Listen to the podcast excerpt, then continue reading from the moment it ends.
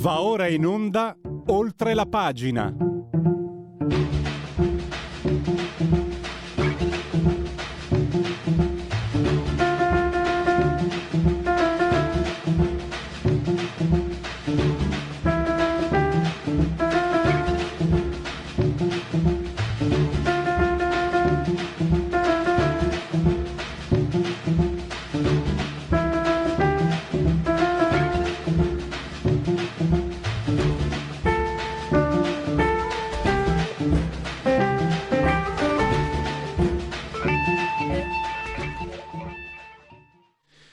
Allora, i convenevoli formulacci a dopo. Partiamo subito con il primo ospite perché parleremo della biografia di una nazione, Luigi Di Maio.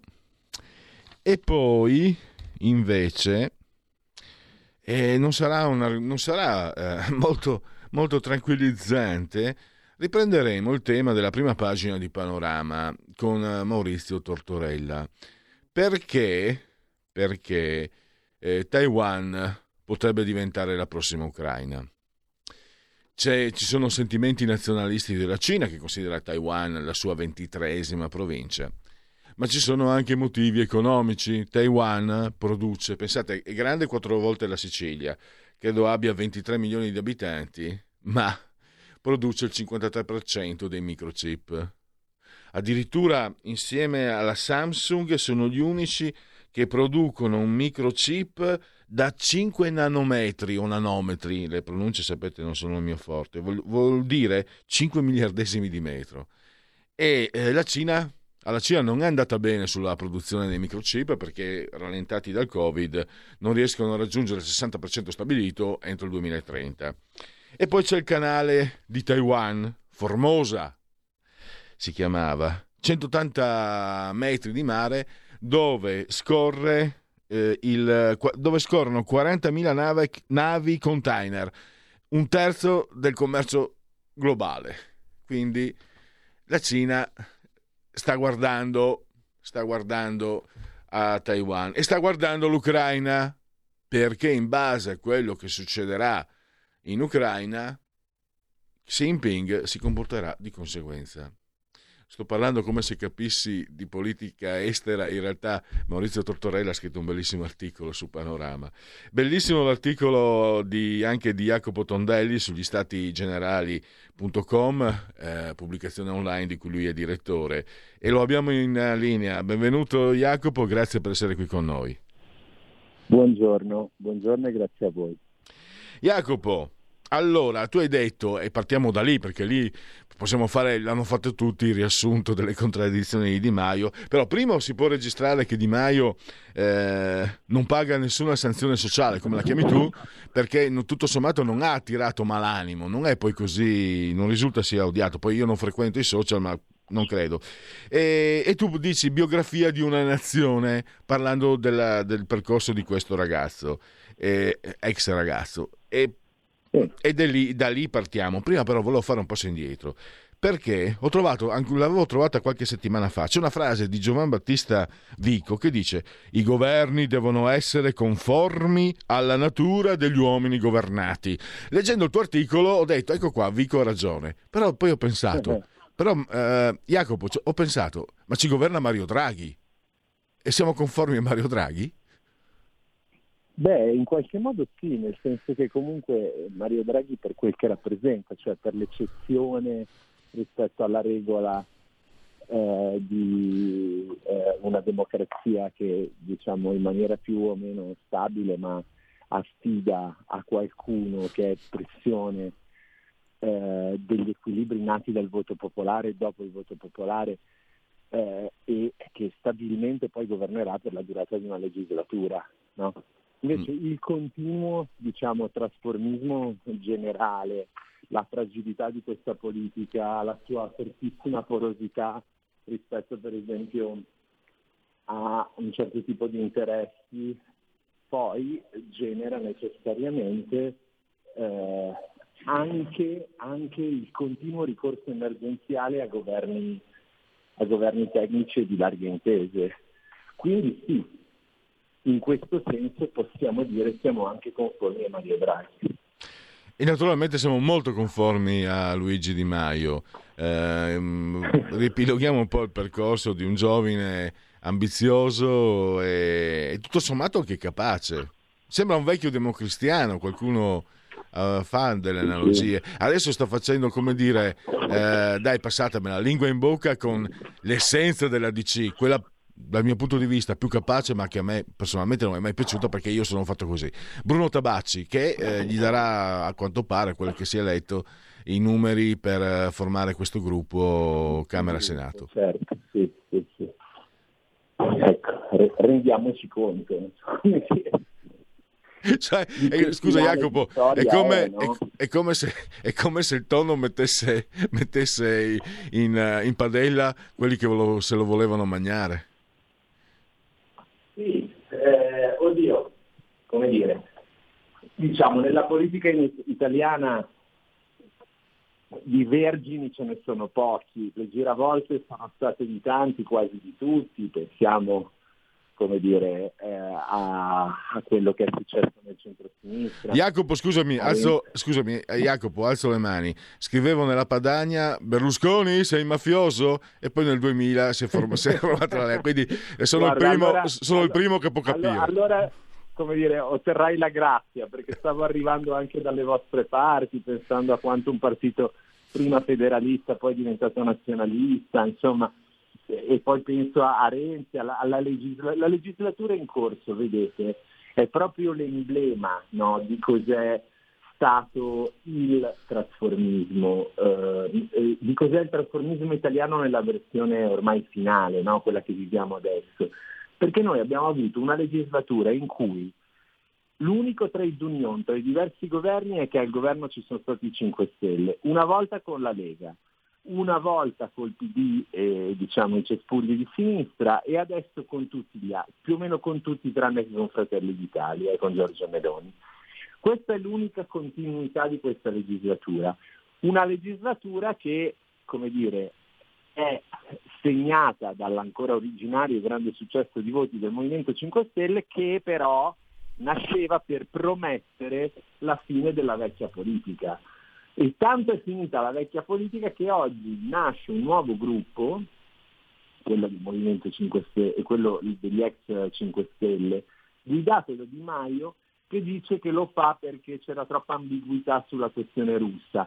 Peccato che russa-ucraina, peccato che poi alla fine i 5 Stelle non hanno fatto venire meno il loro sostegno a Draghi su, sulla linea, diciamo così, atlantista per, per comodità, no? E la ragione vera per cui questo gruppo nasce evidentemente è il bisogno di provare a essere ricandidati. In un Parlamento in cui più o meno tutti sanno che essere rieletti la prossima volta sarà infinitamente più difficile di quanto è stato l'ultima volta. Jacopo, eh, direttore, il filo conduttore da quando ti conosco, da tanti anni, tuo poi è sempre il risultato. Eh, infatti nel tuo, bra- nel tuo, pezzo proprio non c'è nessun'ombra di moralismo, anzi.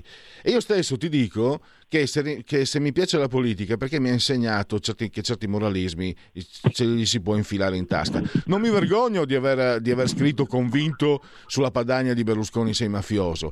Certo, ho dovuto elaborare il lutto di Bossi che torna con Berlusconi, ho capito che era, che era più conveniente e la politica mi ha fatto capire eh, me l'ha insegnato e la ringrazio, che certi meccanismi possiamo fare tanto le anime belle, ma poi alla fine è meglio che certi compromessi ci trovino preparati. Ed è lì il punto. Tu alla fine mi sembra punti l'indice sulla, diciamo, sul risultato, no? non tanto sulla preparazione. Cioè tu dici quanto questo sistema può reggere eh, se, non, se non si interviene. Prego, prego. No, no, figurati, soprattutto, ma come fa a un certo punto questo sistema essere oggetto di una riforma virtuosa se non c'è mai una sanzione per, eh, e non è una questione morale, è una questione politica. Il politico che disattende sistematicamente, eh, diciamo così, eh, impe- l'impegno che aveva preso di fronte agli elettori, sia in termini di collocamento che in termini di obiettivi e risultati politici e di, e di politiche, diciamo così, che vanno messe in campo, come farà poi a stimolare un rinnovamento della politica in senso migliorativo? E non è una questione morale, cioè non mi scandalizza il politico che dice bugie se ne ha bisogno. Mi scandalizza il politico che continua a cambiare direzione senza davvero spiegare perché e senza prendersene il carico davanti a chi l'ha votato. Questo è il problema vero. Jacopo, c'è il direttore Giulio Cainarca che vuole salutarti oh, eh, e che ha apprezzato moltissimo il tuo articolo, devo dire. L'ho preso in contropiede. Non mi preso in contropiede Pierluigi, però sono contento di salutare Jacopo. Aspetta, Ciao. ti sento. Ciao, Eccoci direttore. qua. Ciao Jacopo, come stai? Bene, tu come stai? Eh, no, anch'io sto bene, però è il paese Eh, che sta male, posso, posso ordinare due caffè al Eh. bar? No, ma, eh, Pierluigi io lo ringrazio perché ha avuto modo attraverso il colloquio con te di mettere in luce una questione veramente strutturale, a mio parere, lo dico da cittadino mh, senza colore alcuno politico.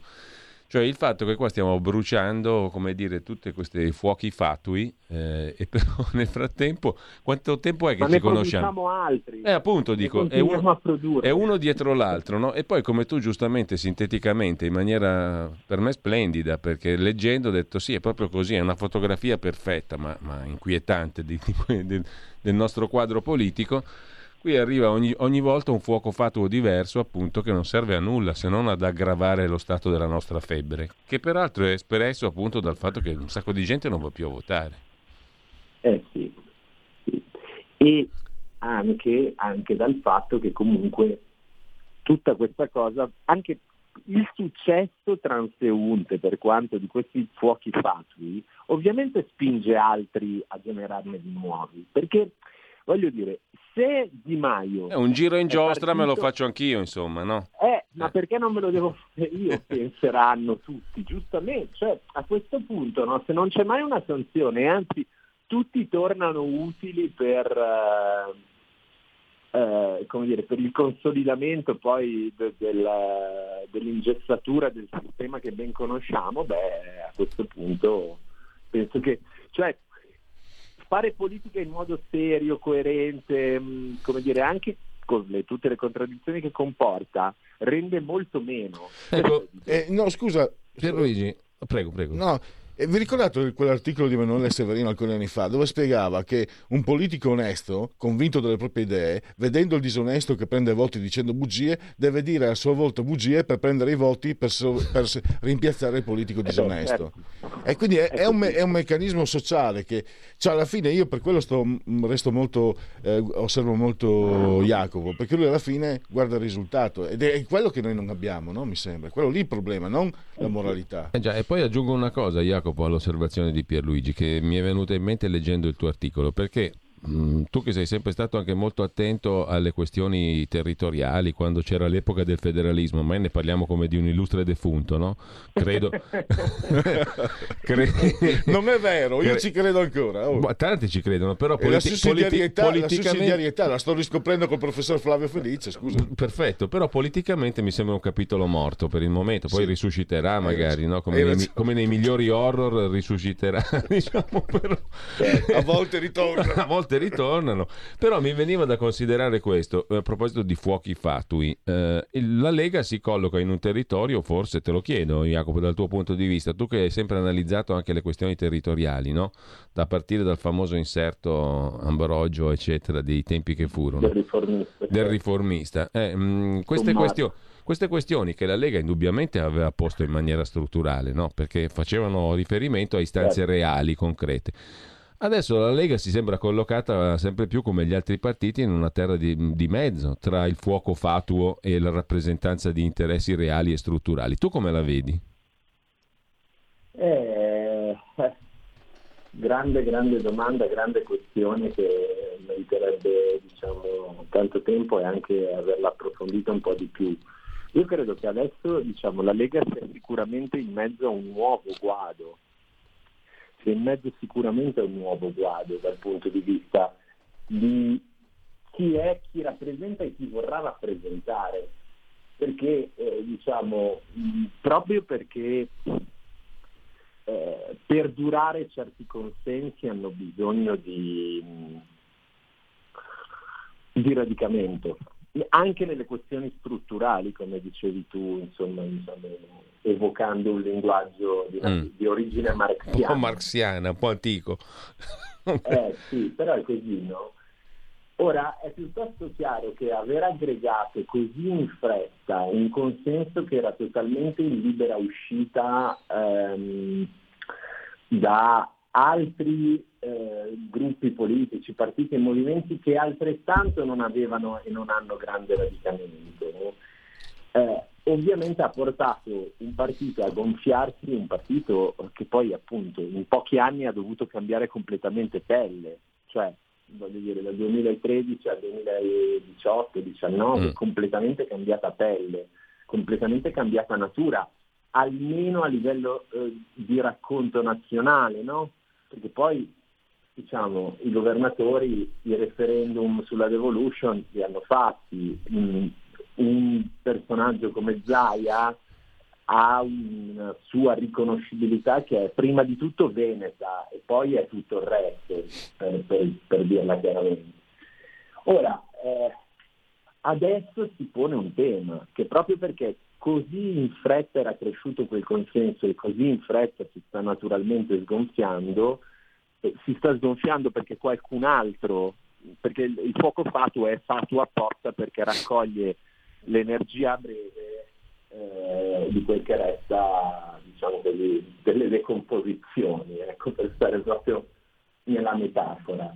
È, è piuttosto chiaro che adesso eh, riconsiderarsi, riconfigurarsi eh, è necessario per la Lega sicuramente, eh, è doveroso, il tema lo si vedrà ragionevolmente subito dopo le prossime elezioni politiche, non credo prima, non credo prima.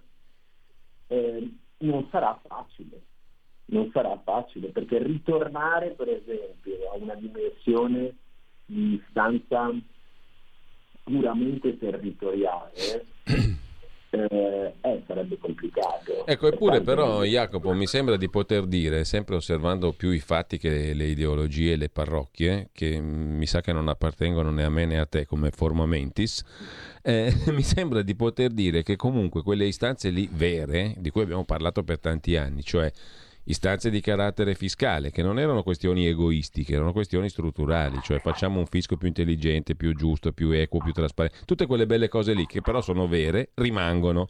Così come rimane il fatto che il centralismo non funziona da un punto di vista meramente anche burocratico e organizzativo, anche lì non in maniera ideologica o egoistica o gretta, non funziona. Quindi le istanze territoriali e quelle fiscali rimangono vere, rimangono fondate. Il problema è come, come le porti avanti?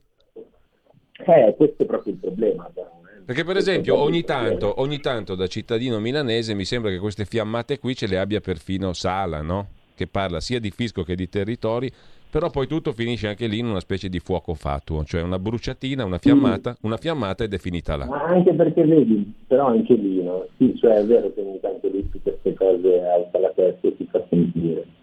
Però, diciamo, intanto sarebbe bella dirla tutta, perché raccontare questa roba da Milano, come fa lui, no? con la voce dell'orgoglio milanese e della rivendicazione milanese, rischia di far dimenticare che comunque per una serie di fattori Milano non è il nord, eh, Milano non è eh, diciamo, come la, la sconfinata provincia produttiva o ex produttiva del nord.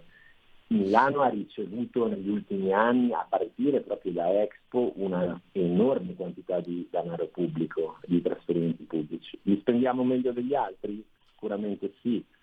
Siamo una città molto più attrattiva a livello internazionale anche del capitale privato? Non c'è dubbio. Tutto vero, no?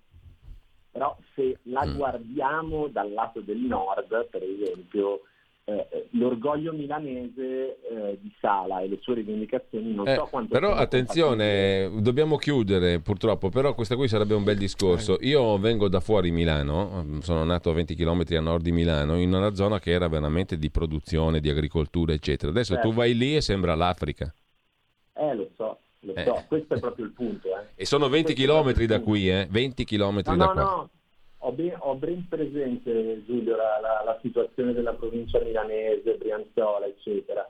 E chiarissimo, però esattamente questo è il nodo, cioè ormai per esempio parlare di Milano non è più parlare della capitale del nord, è parlare di uno Stato extraterritoriale che rivendica per sé più di quello che già ha, mentre invece forse dovrebbe farsi traino di territori che ormai sono una vasta provincia in difficoltà. Ecco, Ma ne scusa, riparliamo quando volete. Eh, purtroppo, io posso dire da immigrato, cioè Milano eh, deve anche essere Africa secondo me, perché Milano, è Milano, cioè Milano mi ha No, no, preso... ma l'Africa milanese No, è no. tutt'altra cosa. Io parlavo della desertificazione, Des- diciamo, ma, eh, sociale, urbanistica, culturale e anche economica per certi è versi di quello che sta fuori Milano. Eh, Mi ha ma- capito eh, eh, Jacopo? Eh, io da immigrato meno, ma, ma perché, perché non era me- l'Africa in senso eh, eh, Cioè, cioè, etno-antropologico, ah, no, no, ma scusa. in senso diciamo urbanistico, eco- Il economico. Sunt Leones. Eh, sì, eh, ci sono territori che sono stati lasciati andare alla deriva. Ma, ma Molto. questa è una cosa che è successa un po' in tutto il nord, in tutta quella che una volta, pur da prospettive diverse, tutti chiamavamo Padania.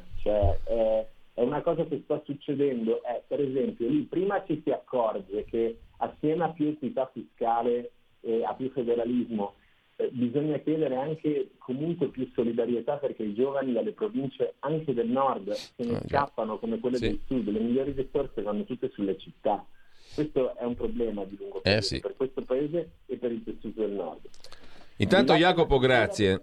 Jacopo, ne- ne parleremo sicuramente in futuro. Grazie a Jacopo Tondelli, gli statigenerali.com vi segnalo. Ciao e grazie. Grazie a te Pierluigi perché questa è una bellissima discussione.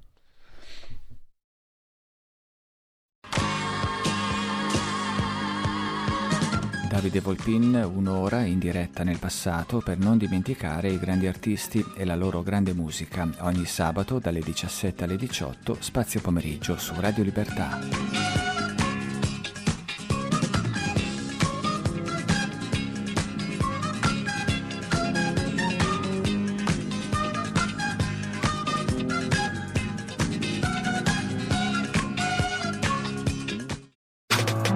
Stai ascoltando Radio Libertà. la tua voce libera, senza filtri né censura. La tua radio.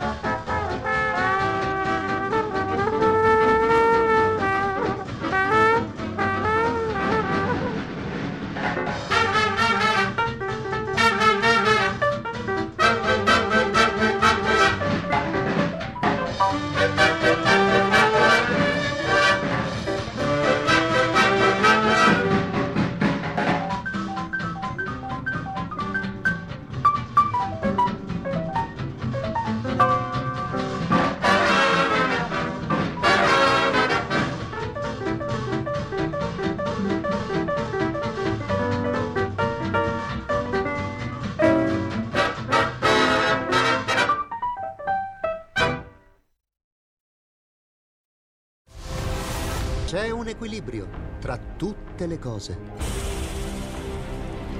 Luce e ombra. Bene e male.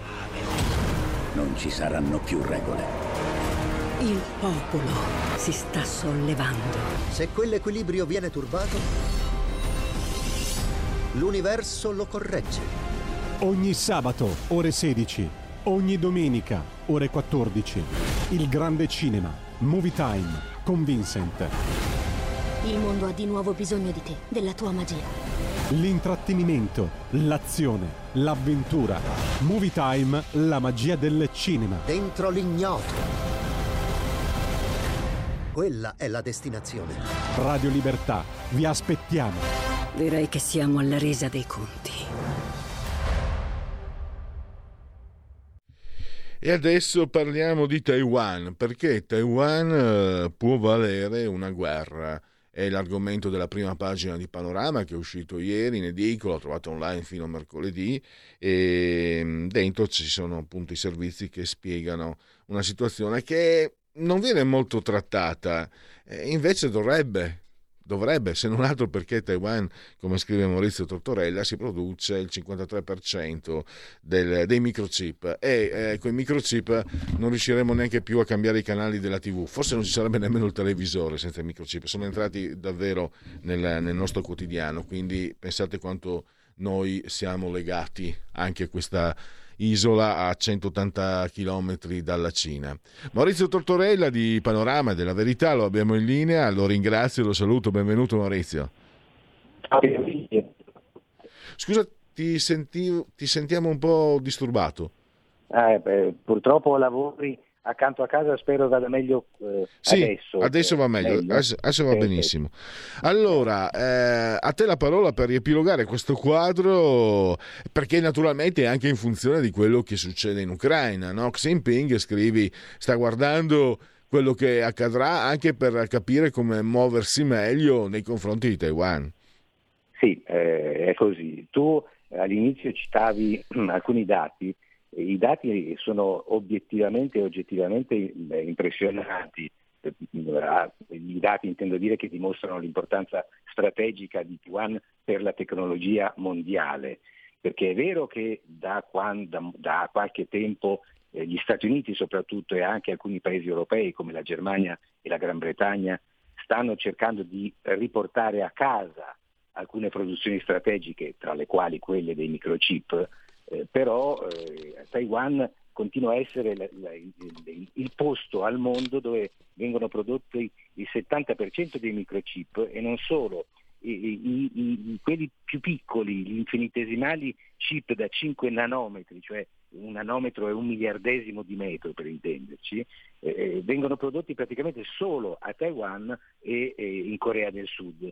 Eh, una società sola, la Taiwan Semiconductor Manufacturing Company, eh, produce il 53% dei semiconduttori mondiali, cioè, cioè, è un'isola dal punto di vista della tecnologia globale, proprio è il suo cuore pulsante. È, anche questo uno dei motivi per cui eh, la Cina, la Cina intendo dire la Cina comunista, la Cina di Pechino, eh, vuole mettere le sue zampe eh, i suoi artigli su Taiwan oggi, lo vuole da sempre, dal 1949 quando finì eh, la, la, guerra civile e appunto i, i, nazionalisti cinesi si rifugiarono sull'isola di Formosa, come veniva chiamata all'epoca.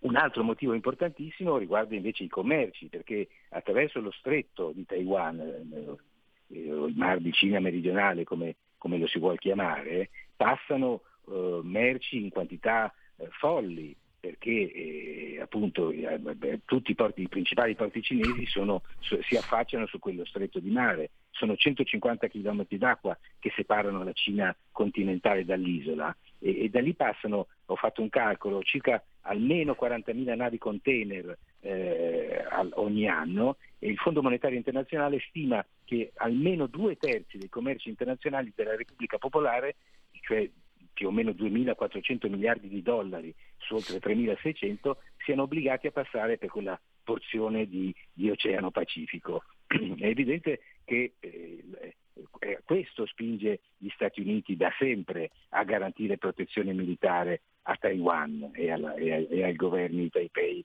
che man mano appunto si, si, si, si succedono democraticamente sull'isola. Tanto mm, stavo pensando, non c'entra, ma rientriamo subito. No, stavo pensando che col 5G la questione dei microchip diventa veramente più che strategica, vitale.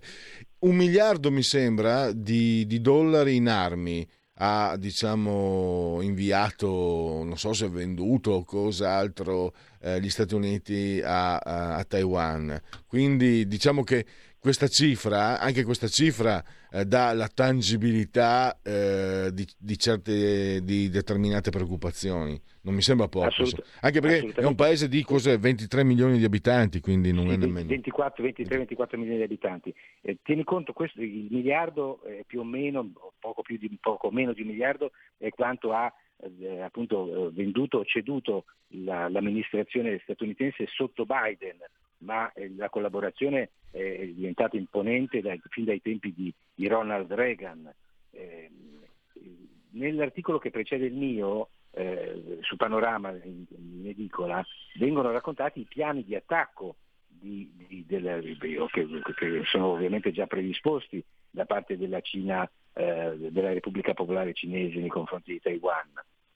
Ed è questo che fa paura ovviamente agli, agli americani e a tutto l'Occidente se la Cina si impadronisse di Taiwan sarebbe eh, un, disastro eh, non soltanto ovviamente politico e commerciale, ma anche tecnologico, perché la Cina avrebbe in mano il, l'intera produzione mondiale di fatto, di, di, o una gran parte della produzione mondiale di, di quelle tecnologie che sono fondamentali a tutto, a tutta l'industria eh, del mondo. E, e Maurizio, preoccupa il fatto che Biden l'abbia detto questa volta in modo diretto. Attenzione, se mettete le mani su, su Taiwan, gli Stati Uniti interver- interverranno direttamente in difesa di Formosa. Sì, è stata una presa di posizione che ha fatto il presidente americano mentre era ospite a, a Tokyo, quindi era vicino, era in, in, area, diciamo così, e qualcosa di simile hanno detto i giapponesi, che considerano Taiwan una, una, una, una loro Uh, un paese molto vicino e anche loro evidentemente hanno molta paura che eh, Xi Jinping possa seguire l'esempio del, del suo uh, vicino eh, Vladimir Putin. Io spero che questo non accada, anche perché se Vladimir Putin effettivamente è un dittatore praticamente solo al comando, la Repubblica Popolare Cinese è sì una dittatura con Xi Jinping al comando, però ha pesi e contrappesi che sono un po' gli stessi che governavano, che ne so, l'Unione Sovietica eh, prima, di, prima di, di, di, Putin per l'appunto. Eh, paradossalmente c'è più, eh, perdonami la parola assolutamente impropria, mm. democrazia al vertice della Cina che non nella Russia di Putin e, c'era più democrazia al vertice della, dell'Unione Sovietica di quanta non ce ne sia oggi in Russia. E, quindi ci saranno sicuramente delle discussioni al vertice eh, anche tra i militari sulla, sulla possibilità di un'opzione militare nei confronti di Taiwan. Certo è un rischio eh, enorme eh, perché e, e, terrorizzante. Leggendo appunto il tuo articolo, il panorama, cioè, io me la vedo così, a me piacciono le immagini, vedo il, la scatola di cerini e il bidone di benzina, vedo il bel gattone bello grosso, pieno di fame e vedo il bel topone pieno di ciccia. E, insomma, sono immagini magari che non rendono la, la, la, la gravità della situazione. Cioè, mi sembra che comunque si vada incontro a, al problema, inevit- cioè fa parte, delle, fa parte, delle, cose. Come fa la Cina ad accettare che eh, Taiwan non sia la ventitresima provincia con tutta la potenza che sta portando, che sta, che, che sta portando con sé la Cina? Eh, com'è possibile che se non sarà Xi Jinping sarà qualcun altro, non agiscano in qualche modo? Cioè, a me sembra che poi anche nel tuo articolo eh, mi sembra che tu, eh, lo chiedo a te, mi sembra che tu lo dia come molto probabile. Quello, ci, quello, su cui ci si interroga è come lo farà la Cina, perché al momento tu hai riportato i dati del, della DIA, cioè un, il parere del direttore della DIA, ha detto a quanto pare Xi Jinping non avrebbe intenzione di intervenire militarmente. Però poi c'è il, il direttore della CIA che dice che comunque un piano militare è previsto se Taiwan non farà parte della Cina entro il 2030. Quindi cioè, ehm, malapena current. Ah, sicuramente, sicuramente. Eh, eh, diciamo che la, la situazione è grave e, e, e rischiosissima. L'importante è che, eh, che, che, che, quello che è accaduto in Ucraina eh, sia eh, utile nel suo dramma per, per, capire che cosa fare prima che possa riaccadere qualcosa di simile. E quindi eh, mi pare giusto eh, appunto che in qualche maniera si faccia capire alla, alla, alla Cina che nulla sarà tollerato, che la reazione sarà eh, assolutamente proporzionale e fortissima e che appunto un colpo di testa non sia, non sia eh, così facile da fare. Insomma. Tutto quello che può impedire una, un'opzione del genere è assolutamente fondamentale, utile, indispensabile, vitale. Eh, un, altro, un, altro, attacco, un altro, un'altra zampata eh, aggressiva eh, sarebbe in questo caso ancora peggiore forse rispetto a quella che è avvenuta in Ucraina, malgrado quello che ancora non abbiamo visto sul fronte alimentare, perché per ora siamo mm. tutti eh, te- terrorizzati per quello che accade in campo energetico con i prezzi che aumentano, la, l'ipotesi di non avere abbastanza gas per eh, il prossimo inverno, le industrie ferme, eccetera, eccetera. Eh, ma con, con un, un, un, equivalente in, in, su Taiwan il, l'industria di tutto il mondo si bloccherebbe inevitabilmente. Già adesso con il rallentamento delle esportazioni di, di chip per colpa del Covid, moltissime grandi industrie mm. europee e occidentali sono estremamente frenate nelle loro produzioni. Per cui, eh, Infatti, non so dove, forse proprio sulla verità avevo letto che vengono consegnate le auto eh, con un ritardo incredibile da qui a un anno perché mancano i microchip per, mm, per Assolutamente, sì. Tutti, ah, me lo conferma tutti, anche il nostro tecnico, anche lui. Tutti, tutti, tutti gli elettro, tutte le, le, apparecchiature che hanno una componente elettronica, quindi praticamente il 90% di quello che gira nelle nostre case è, è ritardato nella produzione, nelle consegne in maniera eh, impressionante. Se ad un certo punto improvvisamente dovessimo eh, dipendere tutti dalla Cina, padrona del, del, dei, dei, dei, microchip, dei microprocessori, eh, monopolista, sarebbe ovviamente una iattura impossibile ecco, da sopportare. Maurizio, purtroppo abbiamo ancora poco tempo. Ti domando, eh, eh proprio guardando a Kiev, guardando all'Ucraina, perché allora, lasciamo perdere i fanatici che addirittura anche qui in radio, gente che telefonava, devono uccidere tutti i bambini ucraini, ma uccidano te, brutto coglione, dicevo. Ma a parte questo, è un fatto che l'opinione pubblica occidentale non è coesa perché eh, per esempio tu lo sai meglio di me, sei un liberale, chi ha il pensiero liberale sta, eh, viene sempre più schiacciato, tra un po' non, non, avrete, io vorrei essere uno dei vostri, non avremo, il, l'Occidente ci toglierà il, eh, la parola, cioè è come se Putin in qualche modo, cioè Putin l'aveva vista giusta e non dobbiamo essere contenti perché ci sono tanti coglioni che sono contenti che Putin l'avesse vista giusta, e, ah, però ha avuto il merito di denunciarlo proprio a livello mondiale. Il pensiero liberale, il sistema occidentale è in, è in forte crisi e lo si vede come sta reagendo, secondo me, no? Non ha il coraggio di intervenire militarmente perché per carità c'è l'atomica, meglio così, però questo sotterfugio di passare le armi di nascosto a Kiev, le sanzioni che spaccano chi le, chi le, chi le somministra, e, e fanno forse meno danni a chi li subisce. Cioè c'è un Occidente che davvero non, non sta molto bene. E quindi, e quindi, quindi Maurizio, cosa ne pensi? Ma sai, eh, una dittatura si muove sempre più velocemente di una democrazia parlamentare che appunto è fatta di decisori e di, opposi- di, quindi di maggioranze, di opposizioni, di governi dove non tutti sono d'accordo, eh, di partiti che discutono tra di loro. È evidente che un uomo solo al comando decide attacchiamo e, e, e si fa presto. Eh, ci sono poi contro, contrappesi nelle, in campo militare. Le democrazie occidentali in caso di guerra eh, cambiano le loro regole, affidano la difesa a, a unità di crisi e, e, quindi si accelera inevitabilmente, non è che si sta lì a cincischiare. In questo caso la situazione è obiettivamente molto difficile, anche perché secondo me eh, Putin e la Russia ha in qualche maniera condizionato le nostre opinioni pubbliche con, eh, attraverso i social network, per esempio. Era già accaduto in passato con la Brexit, per esempio, che è stato accertato essere stata favorita da, dai social network eh, in qualche misura, in molta, in forte misura condizionata da, da, dai sistemi russi di intromissione, dai falsi bot cosiddetti che, che entravano nei, nei, nei, nei, centri vitali dei, dei, social network. Tieni conto che il 23 febbraio, il giorno prima dell'attacco, si sono eh, iscritti soltanto a Twitter 38.000 eh, eh, nuovi eh, soggetti, laddove la media di iscrizione a Twitter è di qualche migliaio al giorno in Europa.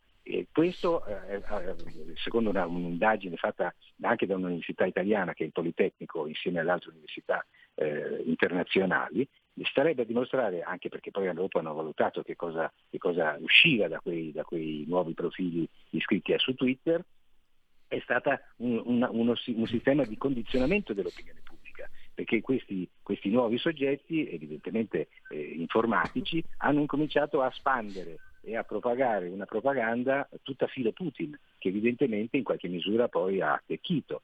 Io, sai, io sono convinto che l'Occidente abbia eh, la sua forza intrinseca nella libertà e nei, e nei, diritti che noi abbiamo e che loro non hanno. Nessuno scappa verso la Russia, nessuno scappa verso la Cina. Dalla Cina scappano, dalla Russia scappano per venire in Occidente. Eh, questo è un dato di fatto inequivocabile e incontrovertibile. Eh, questo vuol dire che l'Occidente, la libertà, la democrazia ha una, una forza di attrazione che eh, le dittature per fortuna non hanno.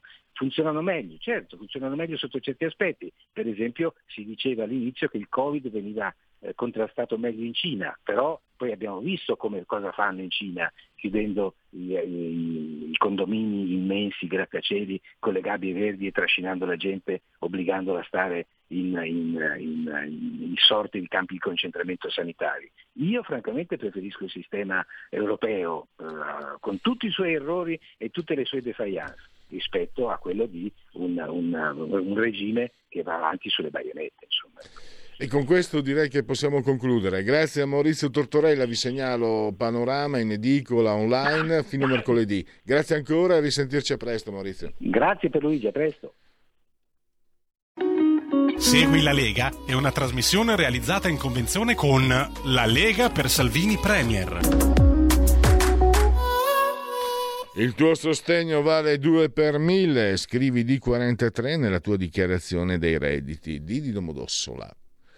4 volte matematica, 3 il numero perfetto. Lo sto leggendo, sto leggendo queste parole, no, le ultime sono mie, l'appendice è mia, ma il D43 lo leggo da legaonline.it, scritto legaonline.it. No, cosa hai capito? No, eh, ehm, continuiamo, potete iscrivervi, è molto semplice, 10 euro che si possono versare tramite PayPal senza nemmeno vi sia la necessità che siate iscritti a PayPal poi il codice fiscale, i dati e quindi vi verrà recapitata la magione per via postale la tessera Lega Salvini Premier. È molto importante, così come il D43. Poi ci sono aggiornamenti, tante cose che appunto potete fare. Segui la Lega, no? Alla Marciana, prima che la Lega segua te o seguisca la Pellegrina. E poi gli appuntamenti, vediamo. Eh, dunque, dunque, dunque. Oggi pomeriggio Dario Galli a Sky TG24, rubrica Economia, l'ora è le 17.15, le, 5, le 5 della tardo, è un quarto, le 5 e un quarto della tarde, non della tarde, della tarde. E direi che per eh, Segui la Lega sa Sassufi. Segui la Lega è una trasmissione realizzata in convenzione con La Lega per Salvini Premier. Tra l'altro, eh, Federico, vedi, quando uno vuole fare qua, è un po' una parolaccia, però sembra, però non è bella, ma funziona, lo sborone. No? Eh, perché io ho voluto fare lo sborone, fatto, nei giorni scorsi ho fatto una citazione in latino e il direttore è un bel direttore, ha fatto il classico, io invece ho fatto lo scientifico e mi ha corretto perché fortasse non vuol dire fortissimo come pensavo io, ero convinto, vuol dire forse. Quindi, però ho detto, io ho fatto, ho fatto, il, ho fatto lo scientifico, quindi sono assolto. no, chiedo scusa per questo errore, ma mi sta bene, così devo imparare. Fai un passo in più di quello che devi e giustamente scivoli, slitti. Però sai che ero convintissimo. Cioè, vabbè, eh, non è l'età, è proprio se me l'avessero detto 30 anni fa, avrei detto no, fortasso vuol dire fortissimo. Invece. Allora, invece sono dati Istat questi, quindi non possono essere travisati nemmeno dalla mia scabrosa interpretazione. Non, non, non è cattiva memoria, è proprio un'interpretazione eh, fallace eh, che è. Eh, Vabbè, non stavo facendo una battutaccia. La soddisfazione dei cittadini per le condizioni di vita, dati Istat, eh, a fronte di un aumento del benessere soggettivo, diminuisce molto la soddisfazione per alcuni aspetti. In calo la soddisfazione per la salute, in particolare nelle classi di età eh, 45-54 anni, da 86% a 84 e 65-74 anni, da 74,4% di soddisfazione a 71,9%. Meno soddisfazione rispetto al passato anche per le dimensioni lavorative, in particolare tra le donne occupate. E questo è un dato Istat. E quindi lo facciamo con la, sigla, no, con la sigla. Sì, perfetto, grazie. La verità è che sono cattivo. Ma questo cambierà. Io cambierò. È l'ultima volta che faccio cose come questa. Metto la testa a posto, vado avanti, rigo dritto, scelgo la vita. Già adesso non vedo l'ora. Diventerò esattamente come voi. Il lavoro, la famiglia, il maxi televisore del cazzo, la lavatrice, la macchina, il CD e l'apriscatole elettrico. Buona salute, colesterolo basso, polizza vita, mutuo, prima casa, moda casual, valigie, salottoli tre pezzi, fai da te, telequiz, schifezze nella pancia, figli, a spasso nel parco, orario d'ufficio, bravo a golf, l'auto lavata, tanti maglioni, Natale in famiglia, pensione privata, esenzione fiscale, tirando avanti, lontano dai guai, in attesa del giorno in cui morirai attesa del giorno in cui decimo primo giorno di Messidoro, mese del calendario repubblicano per i gregoriani, eh, per i gregoriani mancano 191 giorni alla fine, per tutti è un giovedì Zoib, 23 di giugno, anno domini 2022 o 2022 che dir si voglia. Però fatemi fare i convenevoli formulaici, vivo per quello. 141 metri sono quelli che ci separano dal livello del mare, eh, noi per dire il dottor Federico eh, Borsari, responsabile della direzione tecnica, eh, assiso sempre saldamente sulla tolla di comando, il sottoscritto in simultanea con Radio Libertà quando sono scoccate le 11.28, siamo sul finire di oltre, non è il finire perché poi c'è Lega Liguria, finisce alle 12, oltre la pagina, abbraccio forte forte forte Angela, Clotilde e Carmela, loro ci seguono dal canale 252 del televisore, l'elettrodomestico più amato finché ci sono i microchip chip.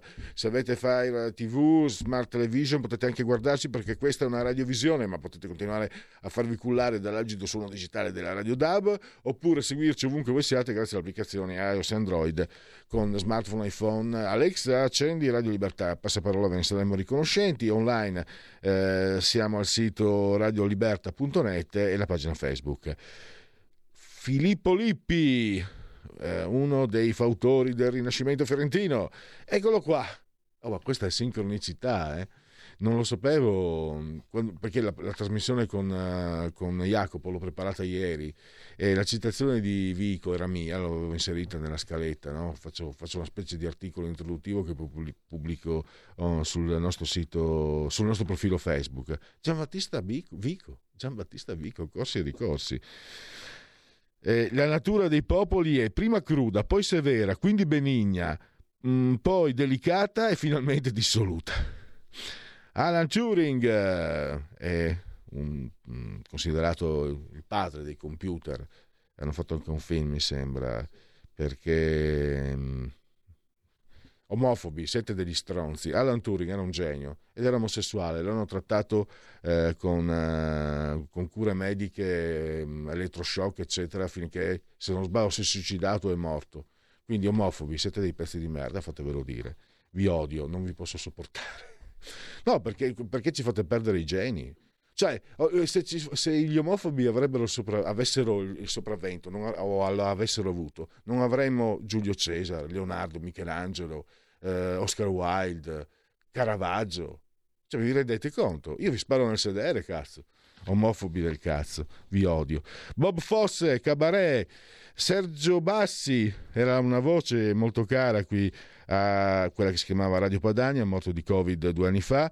Eh, Nicola Calipari, e qui è morto eh, per salvare Giuliana Sgrena, Sgrena del manifesto, Paolo Migone, l'occhio del panda, la grande Frances McDormand, tre, tre Oscar, eh, Pietro Fanna che ha vinto lo scudetto con Juve, Inter e, e Hellas Verona, eh, Bartezzaghi, la settimana enigmistica, lui ha un figlio, un altro figlio d'arte, Mattia Feltri, eh, Noah, cantante israeliana, un grandissimo calciatore, ex grande anche come allenatore, Zinedine Zidane, Berbero. E Francesca Schiavone, una delle poche tenniste che veramente forse era più, era più um, divertente guardare lei di, di, tanti giocatori maschi, era fantastica, lei e, e Martina Navartilova. Per il resto, sì, le, le sorelle Williams, eh, la pennetta era molto elegante, mm, poco. Basta, stop, grazie a Federico, grazie a voi, buon proseguimento con Lega Liguria. Ciao! Stai ascoltando Radio Libertà. La tua voce libera, senza filtri né censura. La tua radio.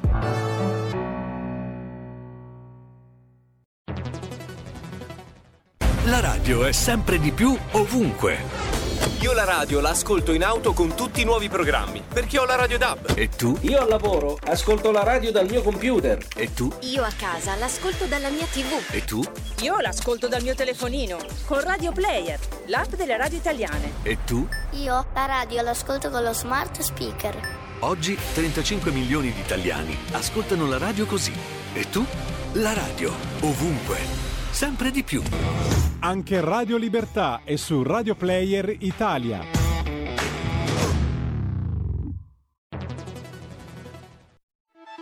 Stai ascoltando Radio Libertà, la tua voce libera, senza filtri né censure, la tua radio.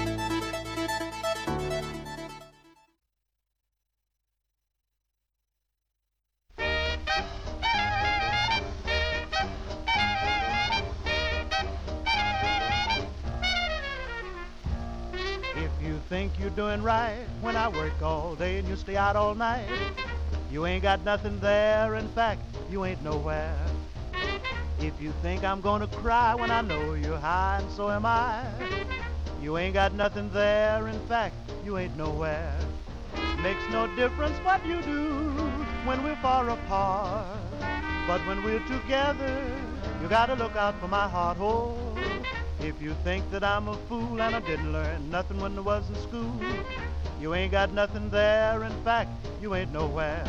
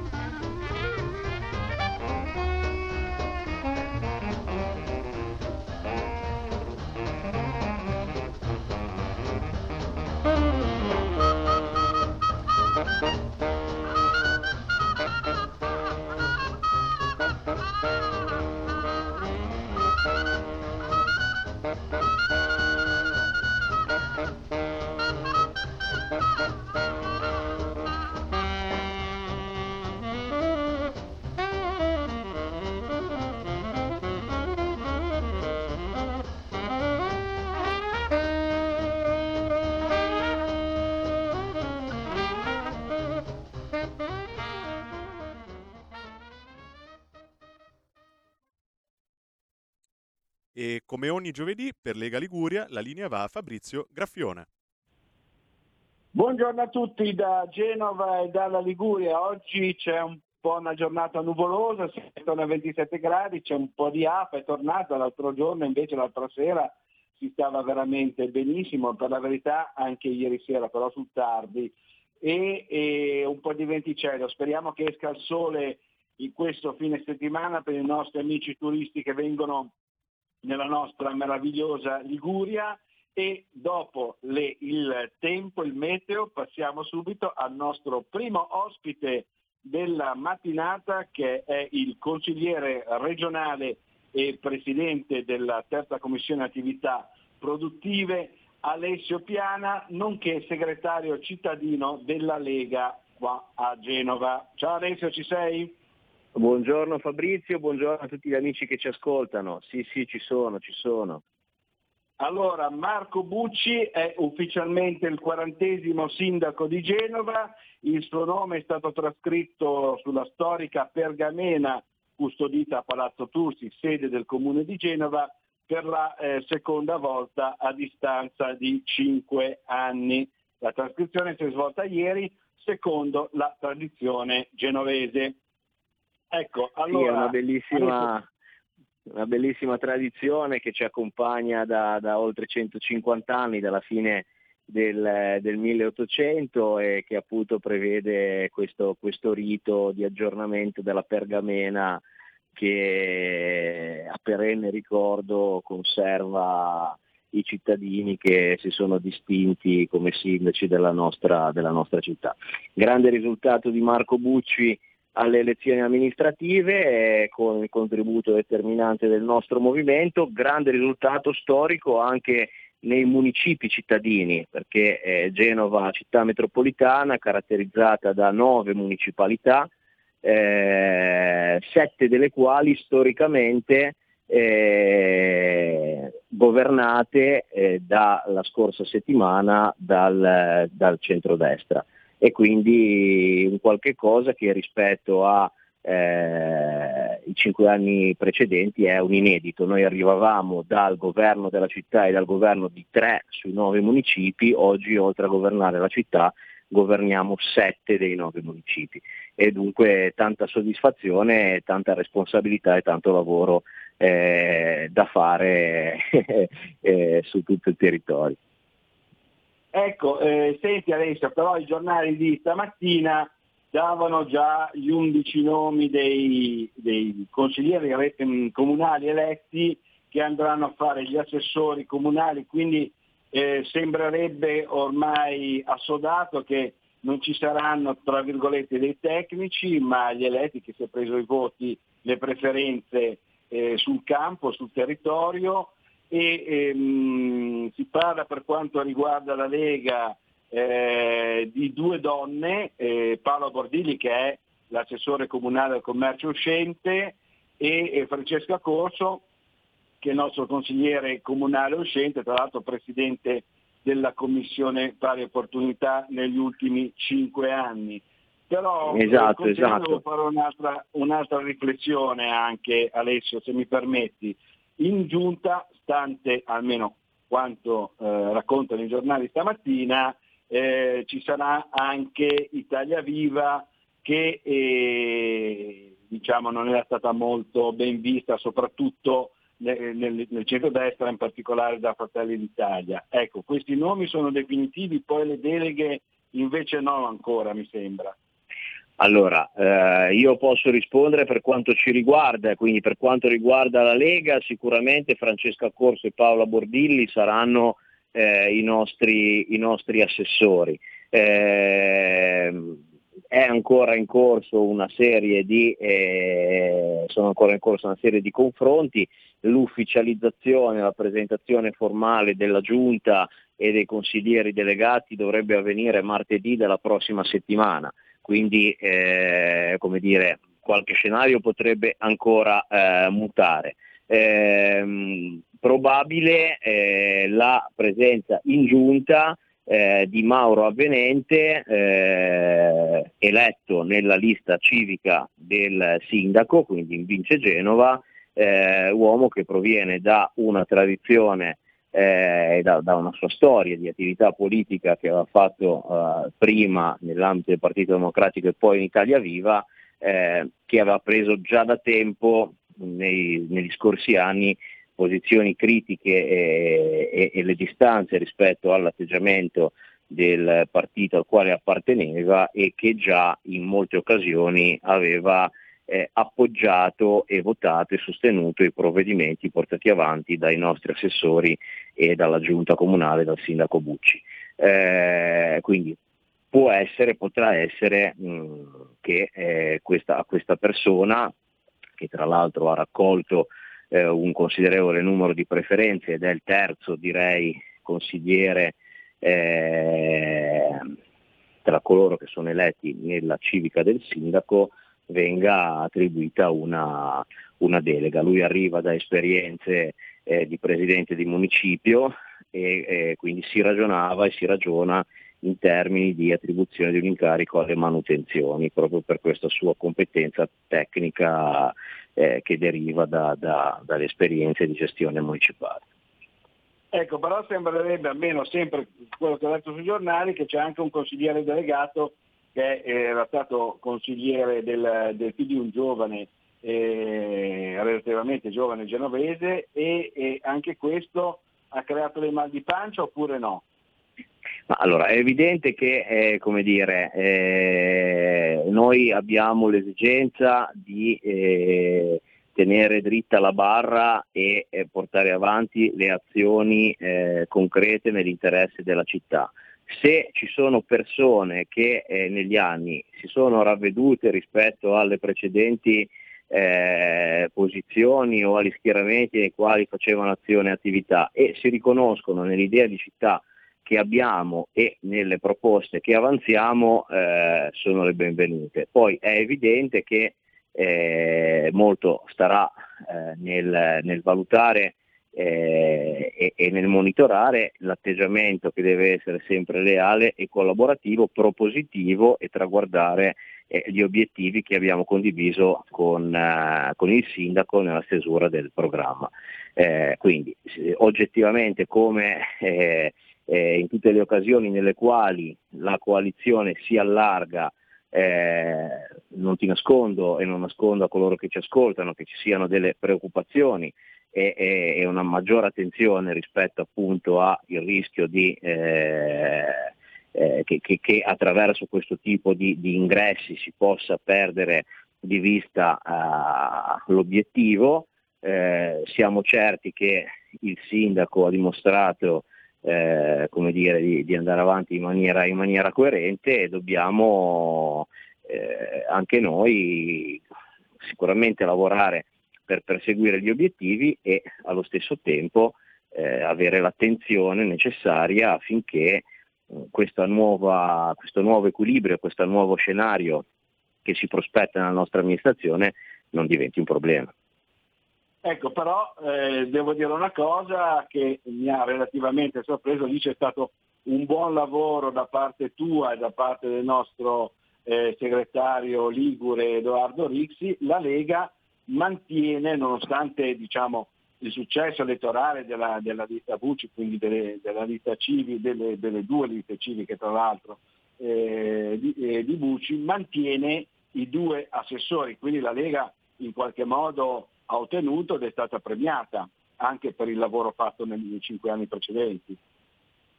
Ma si può dire sicuramente di sì, è evidente che noi eh, rispetto a cinque anni fa abbiamo avuto un, eh, una lieve contrazione, eh, ci siamo attestati al 7% in città e eh, come dire, eh, sono cambiati gli equilibri anche all'interno della, della coalizione con le civiche eh, del sindaco con eh, la lista Toti e, Fratelli d'Italia che sono ehm, un po' cresciuti rispetto a, a quello che rappresentavano negli anni, negli anni, precedenti. Nonostante questo, credo che il riconoscimento al nostro movimento eh, nell'attribuzione di due assessori al pari appunto di, di, di, di Fratelli d'Italia piuttosto che della lista Toti e delle altre, eh, altre compagini della, della, coalizione, sia eh, il,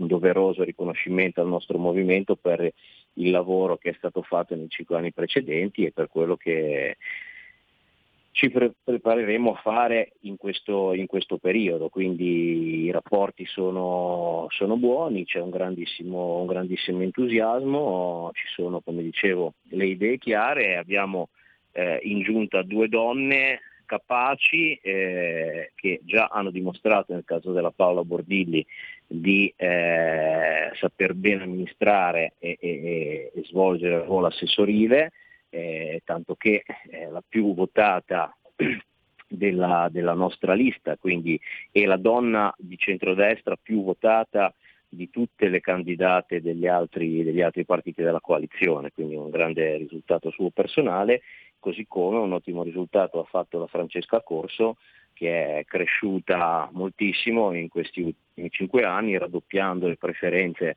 che l'avevano portata già a sedere in consiglio cinque anni fa e quindi insomma ragazza di 29 anni che eh, probabilmente si andrà a occupare di marketing territoriale, di pari opportunità, di politiche giovanili, di progetti per l'inclusione e l'assistenza degli anziani, di tutta una serie di aspetti di promozione e di socialità che sono certo faranno bene al nostro territorio e metteranno in evidenza anche la grande capacità della Lega di affrontare questi temi.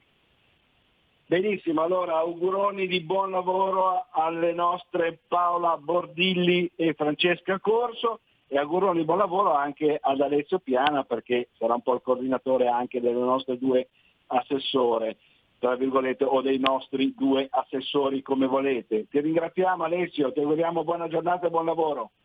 Grazie, un saluto caro anche a tutti voi, buona giornata. Grazie ancora al nostro consigliere regionale, presidente della terza commissione attività produttive e segretario cittadino della Lega di Genova, Alessio Piana. Passiamo subito al nostro secondo ospite della mattinata che è il senatore Ligure Francesco Bruzzone che ci parla un pochettino di siccità, peste suina eccetera. Sentiamo se abbiamo già linea Francesco. Ciao Fra, ci sei? Buongiorno, mi sentite? Buongiorno, dove ti trovi in questo momento? Mi trovo sulla Brebeni, nella zona di Linate in direzione Liguria, in autostrada, fermo su una pazzola. Buongiorno ai nostri ascoltatori. Buongiorno, stamattina sei stato a Bergamo, mi dicevi prima. Stamattina ho fatto due, due robe a Bergamo, adesso sto rientrando verso la Liguria per poi risalire in Piemonte perché ad Alessandria dobbiamo per forza vincere al ballottaggio e quindi ognuno di noi deve portare il proprio contributo. Benissimo, allora parliamo un attimino prima della, eh, per rimanere in, in tema diciamo, alessandrino ma anche genovese eh, della peste suina. Allora, eh, la mappa della zona di protezione 2, così definita burocraticamente, indica i dati definitivi delle positività riscontrate in Piemonte e Liguria fino al 20 giugno 2022. I casi di peste suina positivi risultano 151, eh, di cui 95 per positività in Piemonte e 56 per positività in Liguria corretto? Eh, il dato è corretto, purtroppo ne va aggiunto uno di ieri, che è un dato sul comune di Casella, in provincia di Genova, che è un po' fuori rispetto all'area che abbiamo circoscritto e individuato attualmente come area di circolazione virale attiva, il che significa che il fenomeno merita un'ulteriore particolare attenzione eh, perché eh, se sta larga eh, alla fine rischia sempre di più di mettere in crisi aree nuove e quindi di andare a toccare quel settore che è quello degli allevamenti dei maiali che col problema della peste suina rischia proprio di andare completamente a ramengo. Quindi la struttura commissariale, ma anche la politica che è attenta a questo problema, ripeto che non è un problema da poco, dovrà un attimo rifare i conti perché questo ulteriore allargamento al di fuori delle eh, barriere autostradali, delle, reti autostradali A7 a 26 del raccordo di Novi Ligure preoccupa un pochino di più. Questo sta a significare che oltre a aumentare l'attenzione bisogna aumentare anche gli sforzi, eh, so bene che è molto criticata l'opera di recinzione che è in corso, però è una recinzione che se il cinghiale non è spinto, il cinghiale è il portatore, il principale portatore di peste suina dopo l'uomo, perché è l'uomo che l'ha data a questi animali tramite il consumo di eh, carne suina, di carne di maiale proveniente dall'est, eh, infetta, e se eh, non c'è una particolare attenzione anche per quanto riguarda questa recinzione tesa a impedire, a restringere il normale pascolo del, del cinghiale, quindi quando non è spinto eh, rischiamo veramente di eh, andare a creare problemi a aree del paese molto molto più ampie rispetto a quella attuale. Quindi c'è la massima ecco. attenzione, ringrazio la Regione Liguria e la Regione Piemonte per quello che hanno fatto, ringrazio anche il commissario Angelo Ferrari e ringrazio anche tutti quelli che sul territorio stanno dando una mano, da una parte come lavoro per fare questa mega opera di recinzione e dall'altra di quella di segnalazione delle carcasse. Ecco Francesco, scusa, abbiamo ancora un, minu- un minutino, eh, cambiamo argomento velocissimamente perché tu ti sei occupato anche di siccità. E qua in Liguria per fortuna al momento c'è molta attenzione ma non c'è nulla di drammatico, lago del Brugneto risulta ancora abbastanza pieno, secondo anche i rapporti di Irene, ma poi basta vedere le foto pubblicate su Facebook.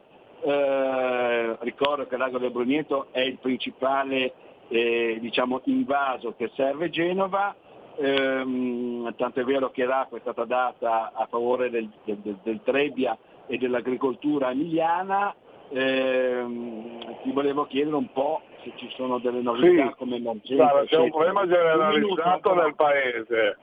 Venendo a casa nostra, il lago del Brugneto ha dato una mano, sta dando una mano in queste ore all'agricoltura della provincia di Piacenza, in modo particolare mi hanno chiamato le strutture, sia pubbliche che quelle delle organizzazioni agricole della provincia di Piacenza, chiedendo un ulteriore sforzo ma ho l'impressione che Regione Liguria eh, tramite l'assessorato competente dovrà rinnegare questa cosa, quindi non dare più, finiti i, il quid previsto, il quantum previsto, non allargare perché comunque non siamo in emergenza idrica su Genova, ma siamo a rischio. Siamo a rischio e in emergenza in altre realtà della Liguria, non sono pochi i comuni della Riviera di Ponente dove già si è chiesto di limitare l'uso dell'acqua pubblica e in alcuni casi anche si è già al razionamento. La proposta che io lancio al Paese e quindi anche a, ai fini normativi, legislativi e governativi è dare la possibilità, incentivare gli enti pubblici per la costruzione di nuovi invasi, non per l'attuale siccità chiaramente, ma per il futuro. C'è troppo spreco di acqua, dobbiamo raccoglierla di più, quindi gli enti pubblici devono avere la possibilità e anche i denari per creare nuovi grandi invasi e la stessa cosa, la stessa possibilità deve essere data ai soggetti privati. Oggi il privato che magari nel suo terreno vede andare via l'acqua giù per il ruscello che poi finisce nel torrente, che poi finisce in mare,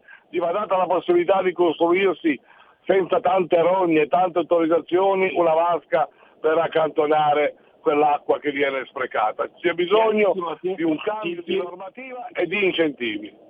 Ti ringraziamo, purtroppo dobbiamo chiudere perché il tempo è tiranno, ti auguriamo buona giornata e buon lavoro. Ciao Francesco. Grazie anche a voi, saluti a tutti. Ciao, grazie ancora al nostro senatore Ligure Francesco Bruzzone e passiamo subito al terzo e ultimo ospite della mattinata che è il consigliere regionale e presidente della seconda commissione sanità che è poi sicurezza, eh, salute e sicurezza sociale, Brunello, Brunetto. Ce l'abbiamo Giannina Brunello? Ciao Brunello, dove ti trovi in questo momento? Ciao, mi trovo a Genova, piazza dei Ferrari. Ok, allora dunque passate al Consiglio regionale una tua proposta, eh, l'Assemblea legislativa della Liguria ha approvato l'ordine del giorno, della Lega che impegna la Giunta uh, a, uh, ad attivarsi per sottoporre al governo la necessità di predisporre una, una riforma normativa che consenta l'assunzione dei medici specializzanti a partire dal quarto anno di specialità. Questo per la carenza di medici, in particolare in Liguria.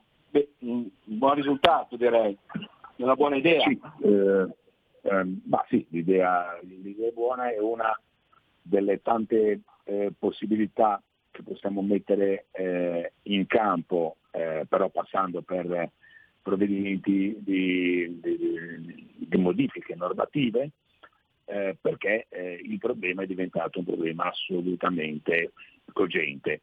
Mancano eh, specialisti eh, in svariate discipline, anestesia e rianimazione, medicina d'urgenza, ginecologia ostetricia, pediatria, ma anche eh, neuropsichiatria infantile, eh, quindi anche medicina del lavoro per esempio. Quindi ehm, il problema è cogente. Ora, ehm, molti si arrocano dietro al fatto che eh, l'istituzione del numero chiuso in, eh, in medicina eh, abbia dato un contributo a questa, a questa riduzione di, di, specialisti. In realtà eh, i motivi sono, sono, anche più lontani e, e sono differenti.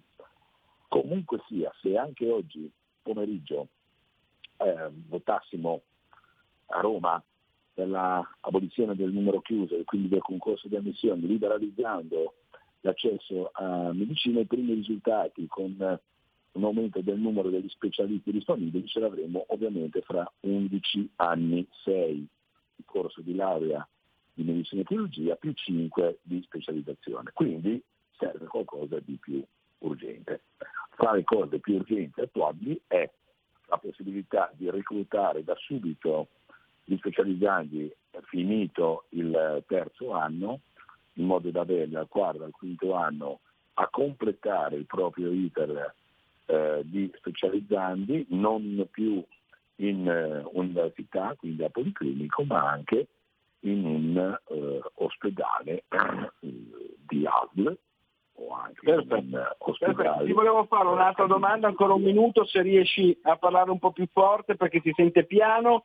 Eh, ecco, turismo sanitario, hai, hai, hai lanciato un'altra idea tu, anche questa secondo me è molto valida, cioè è quella di attivare convenzioni con le regioni confinanti per creare flussi di medici specialisti, tra virgolette, pendolari della sanità, in particolare nei periodi di maggiore affluenza turistica in Liguria. Ecco sì, se il primo provvedimento, quello che abbiamo approvato, ehm, ha un senso in tutte le regioni d'Italia, il secondo, quello del turismo sanitario, eh, vede eh, la Liguria eh, molto eh, facilitata da questo punto di vista. Eh, nel periodo di ferie eh, luglio-agosto gli ospedali, molti ospedali eh, di città delle regioni confinanti, Lombardia e Piemonte, hanno una riduzione di attività.